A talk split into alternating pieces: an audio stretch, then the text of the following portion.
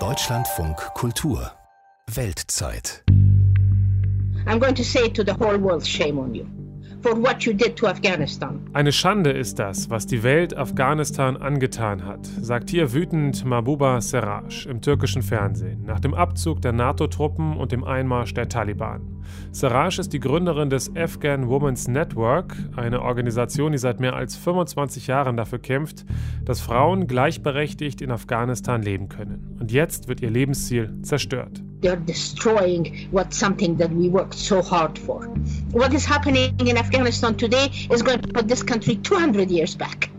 Again. Afghanistan wird schon wieder 200 Jahre zurückgeworfen, sagt die Frauenaktivistin. Sie werde es nicht mehr erleben, wie Afghanistan eigentlich hätte sein sollen, und jetzt wird es einen Exodus geben. Now there's going to be an exodus of the Afghans again leaving this country. Der Exodus hat begonnen aus Afghanistan. Wer kann von den 38 Millionen Menschen verlässt das Land, 10.000 über den Flughafen in Kabul, die meisten vermutlich zu Fuß in die Nachbarländer. Aber Millionen werden bleiben, bleiben müssen und unter den Taliban leben. Wie es ihnen jetzt geht und was sie zu erwarten haben, wollen wir heute besprechen. In der Weltzeit, ich bin André Zante und habe viel telefoniert in den vergangenen Tagen. Hallo? Das ist, nennen wir ihn Ashkan. Seinen richtigen Namen können wir aus Sicherheitsgründen nicht sagen. Uh, now I'm uh, at home. In Kabul. In Kabul, yeah. Okay. And um, with your family, I guess? Yeah, with my family. Uh, my wife and I have uh, four children. Mit seinen Kindern und seiner Frau ist Ashkan zu Hause derzeit in Kabul. Seit vielen Tagen hat er mir erzählt, bis Sonntag hat er noch gearbeitet bei einer Organisation, die bedürftigen Frauen, Mädchen und Menschen mit Behinderungen hilft. Ja, it's closed now. Es ist jetzt geschlossen. Uh, uh,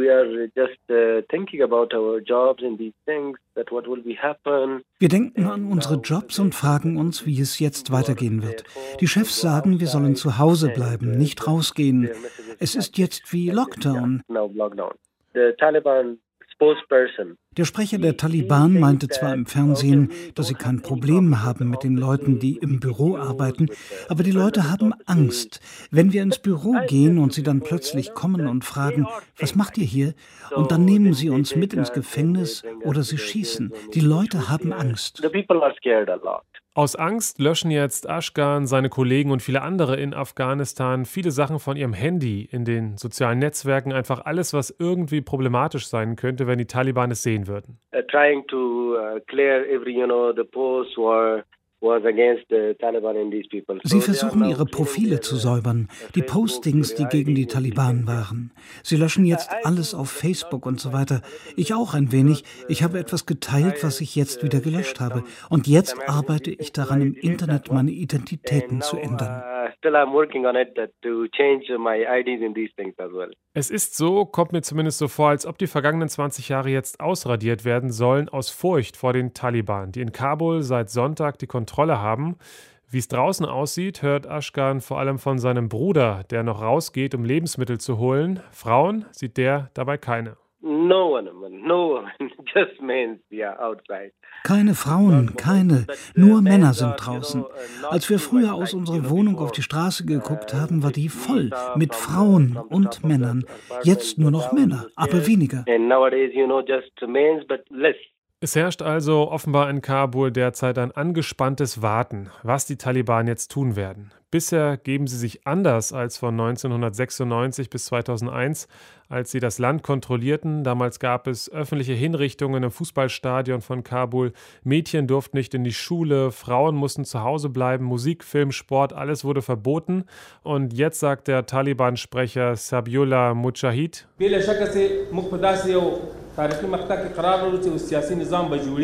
Schon bald werden wir die Behörden und Ministerien wieder öffnen, sagt er. Alle Beamte und auch Beamtinnen können wieder an ihren Arbeitsplatz zurück. Sie werden im Namen des islamischen Rechts ihre Arbeit wieder aufnehmen können. Wir wollen auch, dass die Frauen arbeiten, bei der Polizei, im Gesundheitswesen und in anderen Bereichen. Wir brauchen die Frauen dort, denn sie sind Teil unserer Gesellschaft. Und der Taliban-Sprecher versprach noch mehr.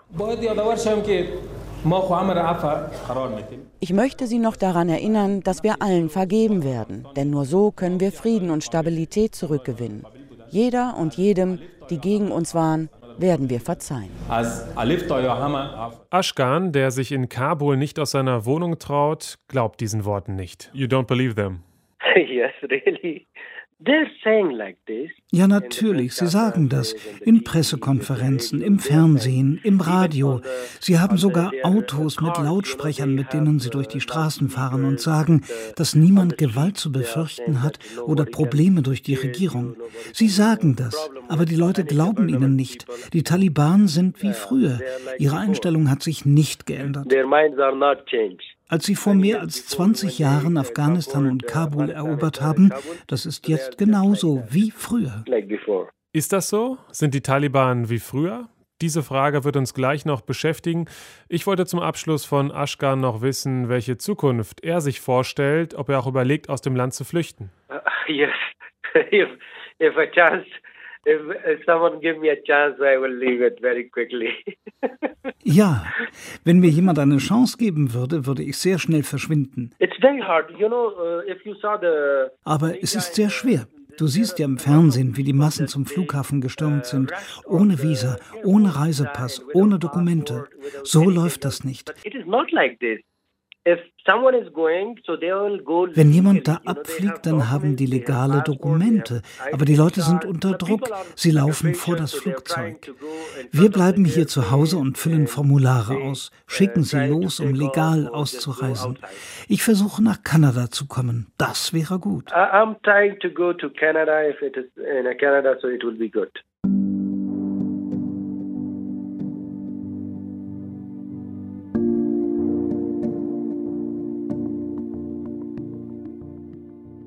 Seit Sonntag im Ausland ist der geflohene afghanische Präsident. Ashraf Ghani hält sich mit seiner Familie inzwischen in den Vereinigten Arabischen Emiraten auf.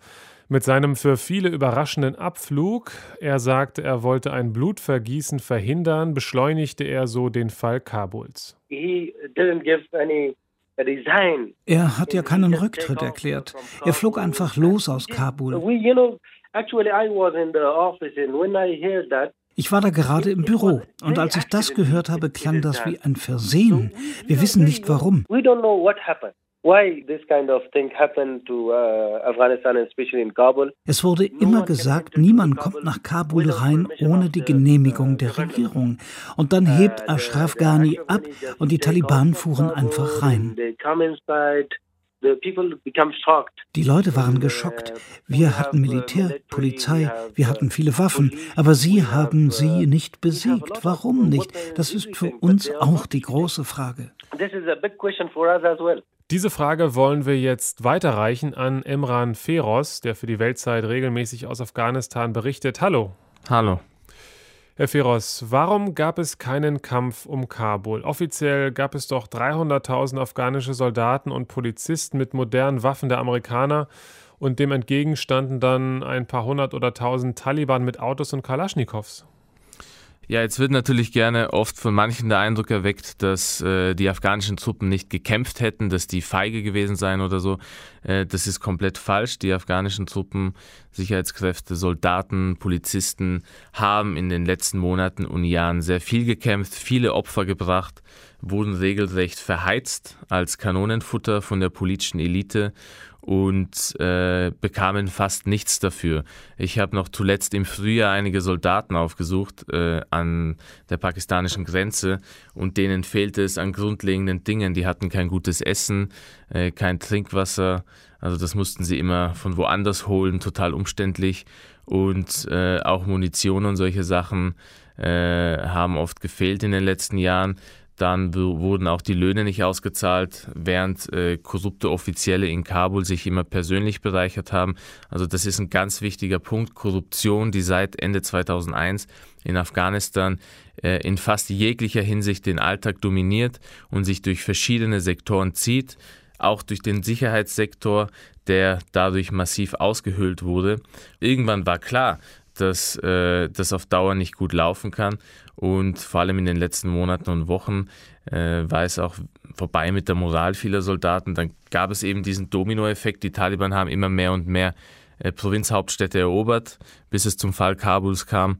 Und das alles hat eine Rolle gespielt, so dass dieser Sicherheitsapparat in sich zusammengebrochen ist. Und wie viele Kämpfer haben die Taliban dann überhaupt im ganzen Land? Es gibt verschiedene Schätzungen. Die meisten sagen 60.000. Das können ein bisschen mehr sein, aber auch ein bisschen weniger meiner Meinung nach. Und äh, ja, da ist auch der nächste Punkt, äh, weil Sie das auch vorhin angesprochen haben. Bei den Taliban äh, wird auch heute immer noch behauptet, hey, das sind doch irgendwelche Typen, die sind vom Berg runtergestiegen mit ihren Sandalen und ihrer Kalaschnikow. Wie kann das sein, äh, dass die das alles machen können? Hier werden die Taliban massiv unterschätzt. Die Taliban haben sich in den letzten Jahren sehr gut rekrutieren können, sage ich mal, und äh, sind auch nicht irgendwelche dummen Analphabeten oftmals, sondern können mit Waffen umgehen, können mit Kriegsgerät umgehen, mit neuer Technologie umgehen und äh, das haben sie auch immer wieder gezeigt, wurde nicht ernst genommen und jetzt haben wir den Salat. Ja, jetzt sind die Taliban an der Macht. Wie sind sie eigentlich entstanden in den 90er Jahren? Die Taliban entstanden Mitte 90er Jahre als eine Reaktion des Bürgerkriegs in Afghanistan. 1989 verließ der letzte sowjetische Soldat nach äh, zehnjähriger sowjetischer Besatzung Afghanistan. Drei Jahre später, 1992, fiel äh, die letzte kommunistische Diktatur in Kabul und die islamistischen Mujahideen-Rebellen haben dann die Stadt eingenommen. Es kam allerdings zu keinem Frieden, sondern diese ganzen Mujahideen-Warlords begannen dann sich gegenseitig zu bekriegen. Das nahm zum Teil sehr fürchterliche Ausmaße an. Die Städte wurden zerstört, Bevölkerungen wurden traumatisiert, es gab genozidähnliche Massaker, ganz, ganz schlimme Dinge, die da passiert sind, so dass irgendwann auch sehr stark unter der Bevölkerung dieser Ruf nach Ordnung da war. Und diese Ordnung brachten dann die puritanischen reaktionären Taliban, die sich damals erstmals formierten unter Mullah Omar aus der südafghanischen Provinz Kandahar, der erstmals gegen einen lokalen Warlord aufbegehrte und im Nachhinein dann äh, immer mehr Kämpfer rekrutieren konnte und äh, immer mehr Provinzen eroberte. Das Ganze wurde dann aber auch gehijackt, äh, vor allem von Pakistan, vom pakistanischen Geheimdienst ISI, der massiven Einfluss zum Teil auf die Taliban hatte und sie auch logistisch und mit Waffen und so weiter unterstützte. Und dann 2001 wurden die aber eben gestutzt und man dachte, dass das Problem damit vorbei sei. Es wurde allerdings immer die Realität geleugnet. Man hat die Taliban massiv geschwächt. Man hätte sie 2001 eigentlich an den Verhandlungstisch holen sollen, weil man sowieso alle anderen Warlords und Kriegsverbrecher auch geholt hatte und sich mit denen sogar verbündet hat, um weitere schlimme Dinge zu begehen. Die Taliban ließ man außen vor. Bush und Rumsfeld haben ihren War on Terror fortgeführt und äh, die geschwächten Taliban konnten sich innerhalb von diesen zwei Jahrzehnten neu aufstellen, massiv rekrutieren und fanden auch in den ländlichen Teilen Afghanistans Zuspruch. Und da gab es auch einfach viele Menschen, die ihnen in die Arme liefen, weil sie von dieser ausländischen Militärbesatzung auch oftmals angegriffen wurden.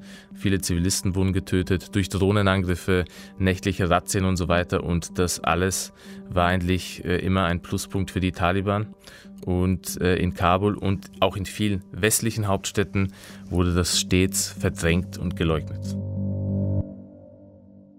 Und wie agieren die Taliban jetzt nach den ersten Tagen, was kann man sagen, auf den Straßen in Kabul? Sie haben ja viele Kontakte, Herr Feroz. Also ich stehe mit Menschen aus ganz Afghanistan in Kontakt, also verschiedenen Provinzen, jetzt nicht aus allen, aber äh, mal eher aus irgendwelchen Dörfern und äh, Städten abseits von Kabul und mal eher Menschen aus Kabul. Ich habe jetzt natürlich in den letzten Tagen auch äh, meinen Fokus auf Kabul gelegt. Da hört man jetzt äh, sehr unterschiedliche Dinge. Zum Teil natürlich gibt es äh, Menschen, die flüchten wollen, die von Anfang an gehofft haben, äh, in einen dieser Flieger irgendwie einsteigen zu können. Und äh, diese Bilder haben wir gesehen, diese fürchterlichen Szenen am Kabuler Flughafen, die sich auch in diesen Momenten weiterhin so abspielen. Äh, aber ich habe dann auch zum Beispiel mit jemandem gesprochen, der äh, im Vorhinein gewusst hat, er wird nirgendwo hingehen, er muss daheim bleiben und einfach abwarten, was passiert mit seiner Familie, so wie das die meisten Afghanen in diesen Tagen auch gemacht haben. Und vorgestern war das, äh, hatte sich mal mehr auf die Straße getraut, im T-Shirt und mit der Jogginghose. Daraufhin sahen ihn eine Gruppe von Taliban-Kämpfer und am Anfang gefiel denen das ganz und gar nicht. Ich ging kurz runter, da waren 20 Taliban-Kämpfer. Ein paar sprachen mich an und wollten wissen, warum ich ein kurzes T-Shirt trage. Es gefiel ihnen nicht. Dann kamen andere von ihnen dazwischen und rügten ihre Kumpels. Wir haben uns da irgendwo hingesetzt und miteinander geredet. Teils waren die sehr jung. Unter ihnen gibt es immer noch welche, die sich an bestimmter Kleidung stören.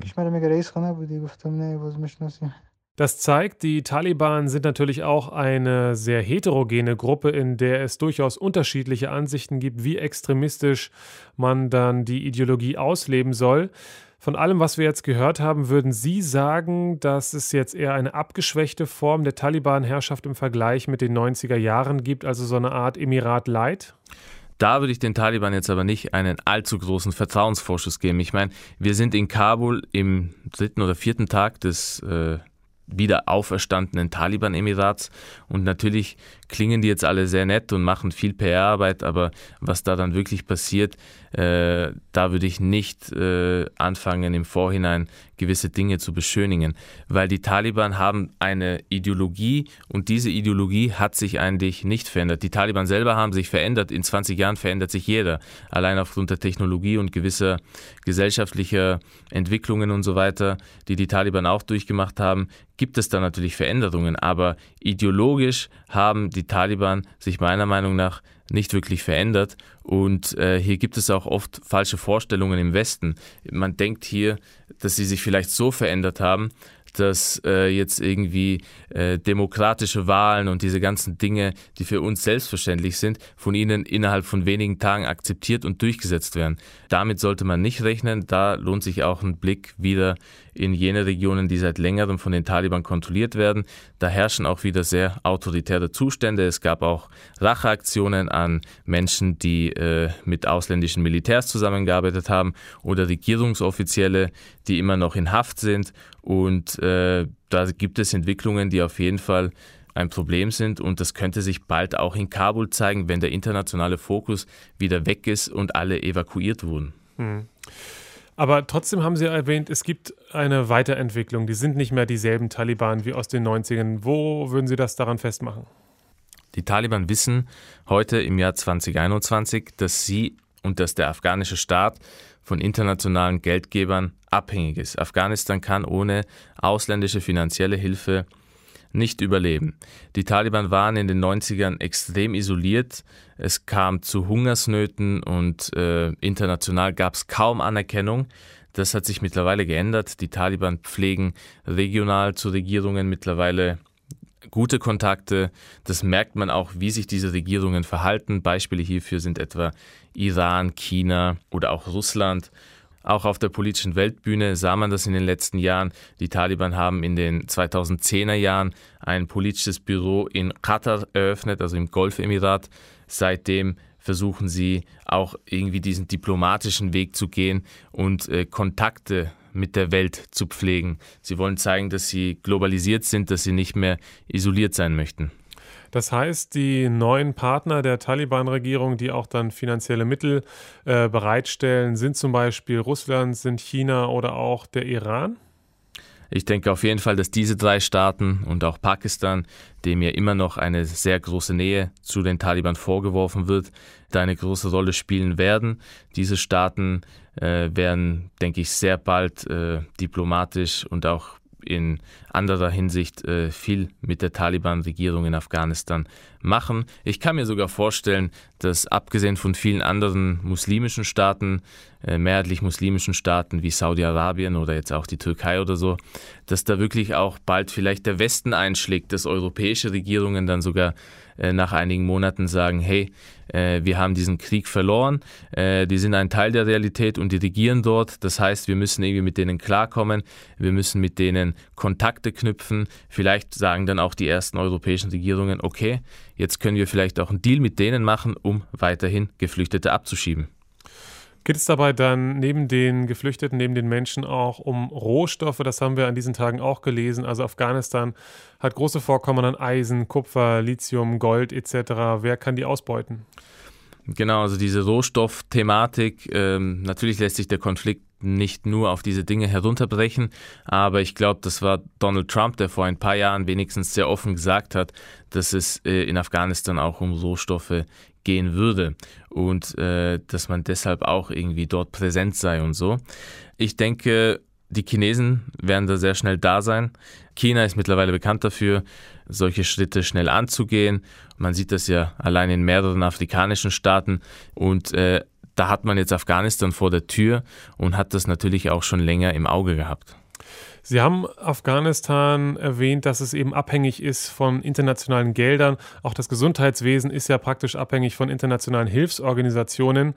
Die können gar nicht alle verschwinden, sonst droht eben eine humanitäre Katastrophe in dem Land. Das heißt, die Taliban werden jetzt versuchen, sich gemäßigt zu geben, um eben diese Hilfe nicht zu verlieren.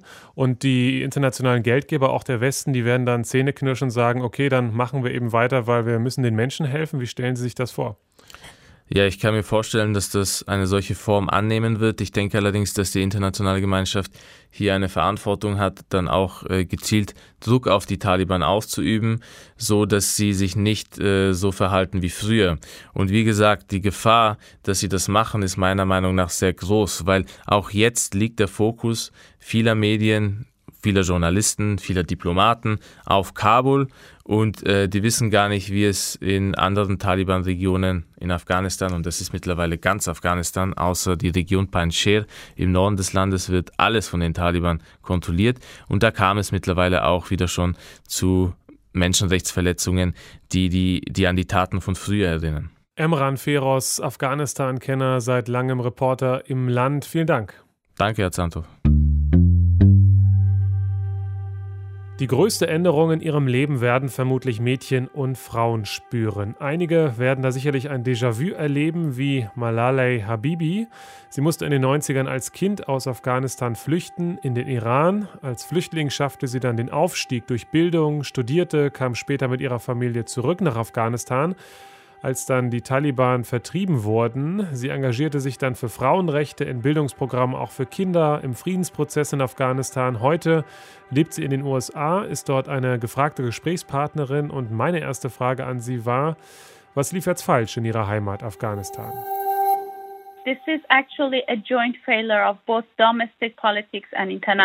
Das ist ein gemeinsames Versagen der heimischen und internationalen Politik. In Afghanistan haben wir Korruption, Vetternwirtschaft und ethnische Rivalitäten. Und auf internationaler Ebene haben wir Verantwortungslosigkeit, Machtspiele, Rivalitäten zwischen Staaten, Stellvertreterkriege und Terrorismus. Und das begann schon vor Jahrzehnten.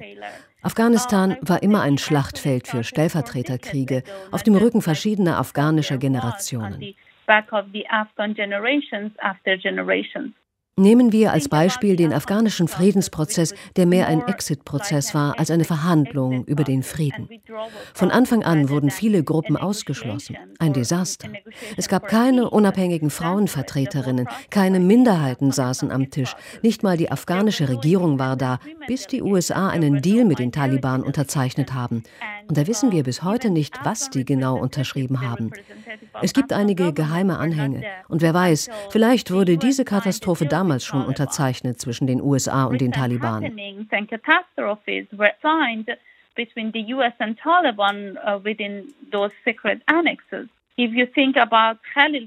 Wenn Sie an Salmai Khalilzad denken, den US-Gesandten für den Friedensprozess unter Bush und Trump, der war ein totales Desaster. Er war unser größter Feind. Er unterschrieb diese Deals, ohne nach dem Schutz zu fragen für Zivilisten, Frauen und Minderheiten. Und er drängte die afghanische Regierung dazu, 6000 gefangene Taliban freizulassen, die dann direkt auf das Schlachtfeld zurückgingen. Und so ist das alles gekommen things unfolding. The next question, which I read on Twitter, uh, die nächste Frage, da geht es um eine interessante These, die ich auf Twitter gelesen habe, und zwar, wenn es mehr Frauen in hohen Regierungspositionen gegeben hätte, auch im Friedensprozess und sogar in der Armee, dann wäre das Land nicht so korrupt gewesen und wäre williger gewesen, gegen die Taliban zu kämpfen. Was denken Sie darüber? What do you think? Na klar, absolut. Die Beteiligung von Frauen wurde immer als Projekt gesehen und nicht als etwas Nachhaltiges. Viele, auch unsere obersten Entscheider, haben Frauen nur irgendwo hingesetzt, um ein Häkchen hinter dieses Thema zu setzen, weil die Geldgeber gewisse Quoten verlangt haben. Dabei wissen wir, dass Frauen weniger korrupt sind, eher an das Allgemeinwohl denken und fairer teilen. Aber es gab immer Widerstände dagegen, dass viele und vor allem gute Frauen auf die Top-Entscheiderpositionen kommen. Sie haben mit vielen Frauen in Afghanistan gearbeitet. Mit welchen Gefühlen blicken Sie jetzt auf das Land? So actually, um, unfortunately, I really feel frustrated and heartbroken. Ich bin wirklich frustriert, traurig. Ich weine viel, bin müde. Ich bin sicher, Sie haben die Videos gesehen von den Leuten, die auf das Flugzeug am Flughafen geklettert sind und dann runterfielen. Viele haben gefragt, warum machen die das? Aber ich verstehe die komplett. Sie wollen einfach jede Möglichkeit nutzen für ein besseres Leben. Wir wollen alle in unserem Land bleiben. Wir wollen Sicherheit und ein normales Leben wie andere Leute auf der Welt auch. Aber leider können wir nicht im Land bleiben und unser ganzes Leben verschwenden, unsere Kindheit, unsere Jugend. Ich weiß, dass in Deutschland viele Afghanen leben. Ich möchte nur, dass sie verstehen, ehrlich, wir haben keine andere Chance. Das ist eine sehr harte Zeit. Niemand von uns will sein Land und seine Lieben hinter sich lassen. Aber die Mehrheit der afghanischen Bevölkerung ist jünger als 24 Jahre. Natürlich wollen sie nicht in einem Land leben, wo sie keine Musik hören dürfen, sich draußen nicht frei bewegen dürfen, keine freie Bildung erhalten. Das ist unser Recht. They cannot go out freely. They cannot do education. This is our right. Wenn wir auf die Zukunft Afghanistans schauen, denken Sie, die vergangenen 20 Jahre werden den Frauen helfen, irgendeine Form von Widerstand zu leisten und auf ihre Rechte zu pochen?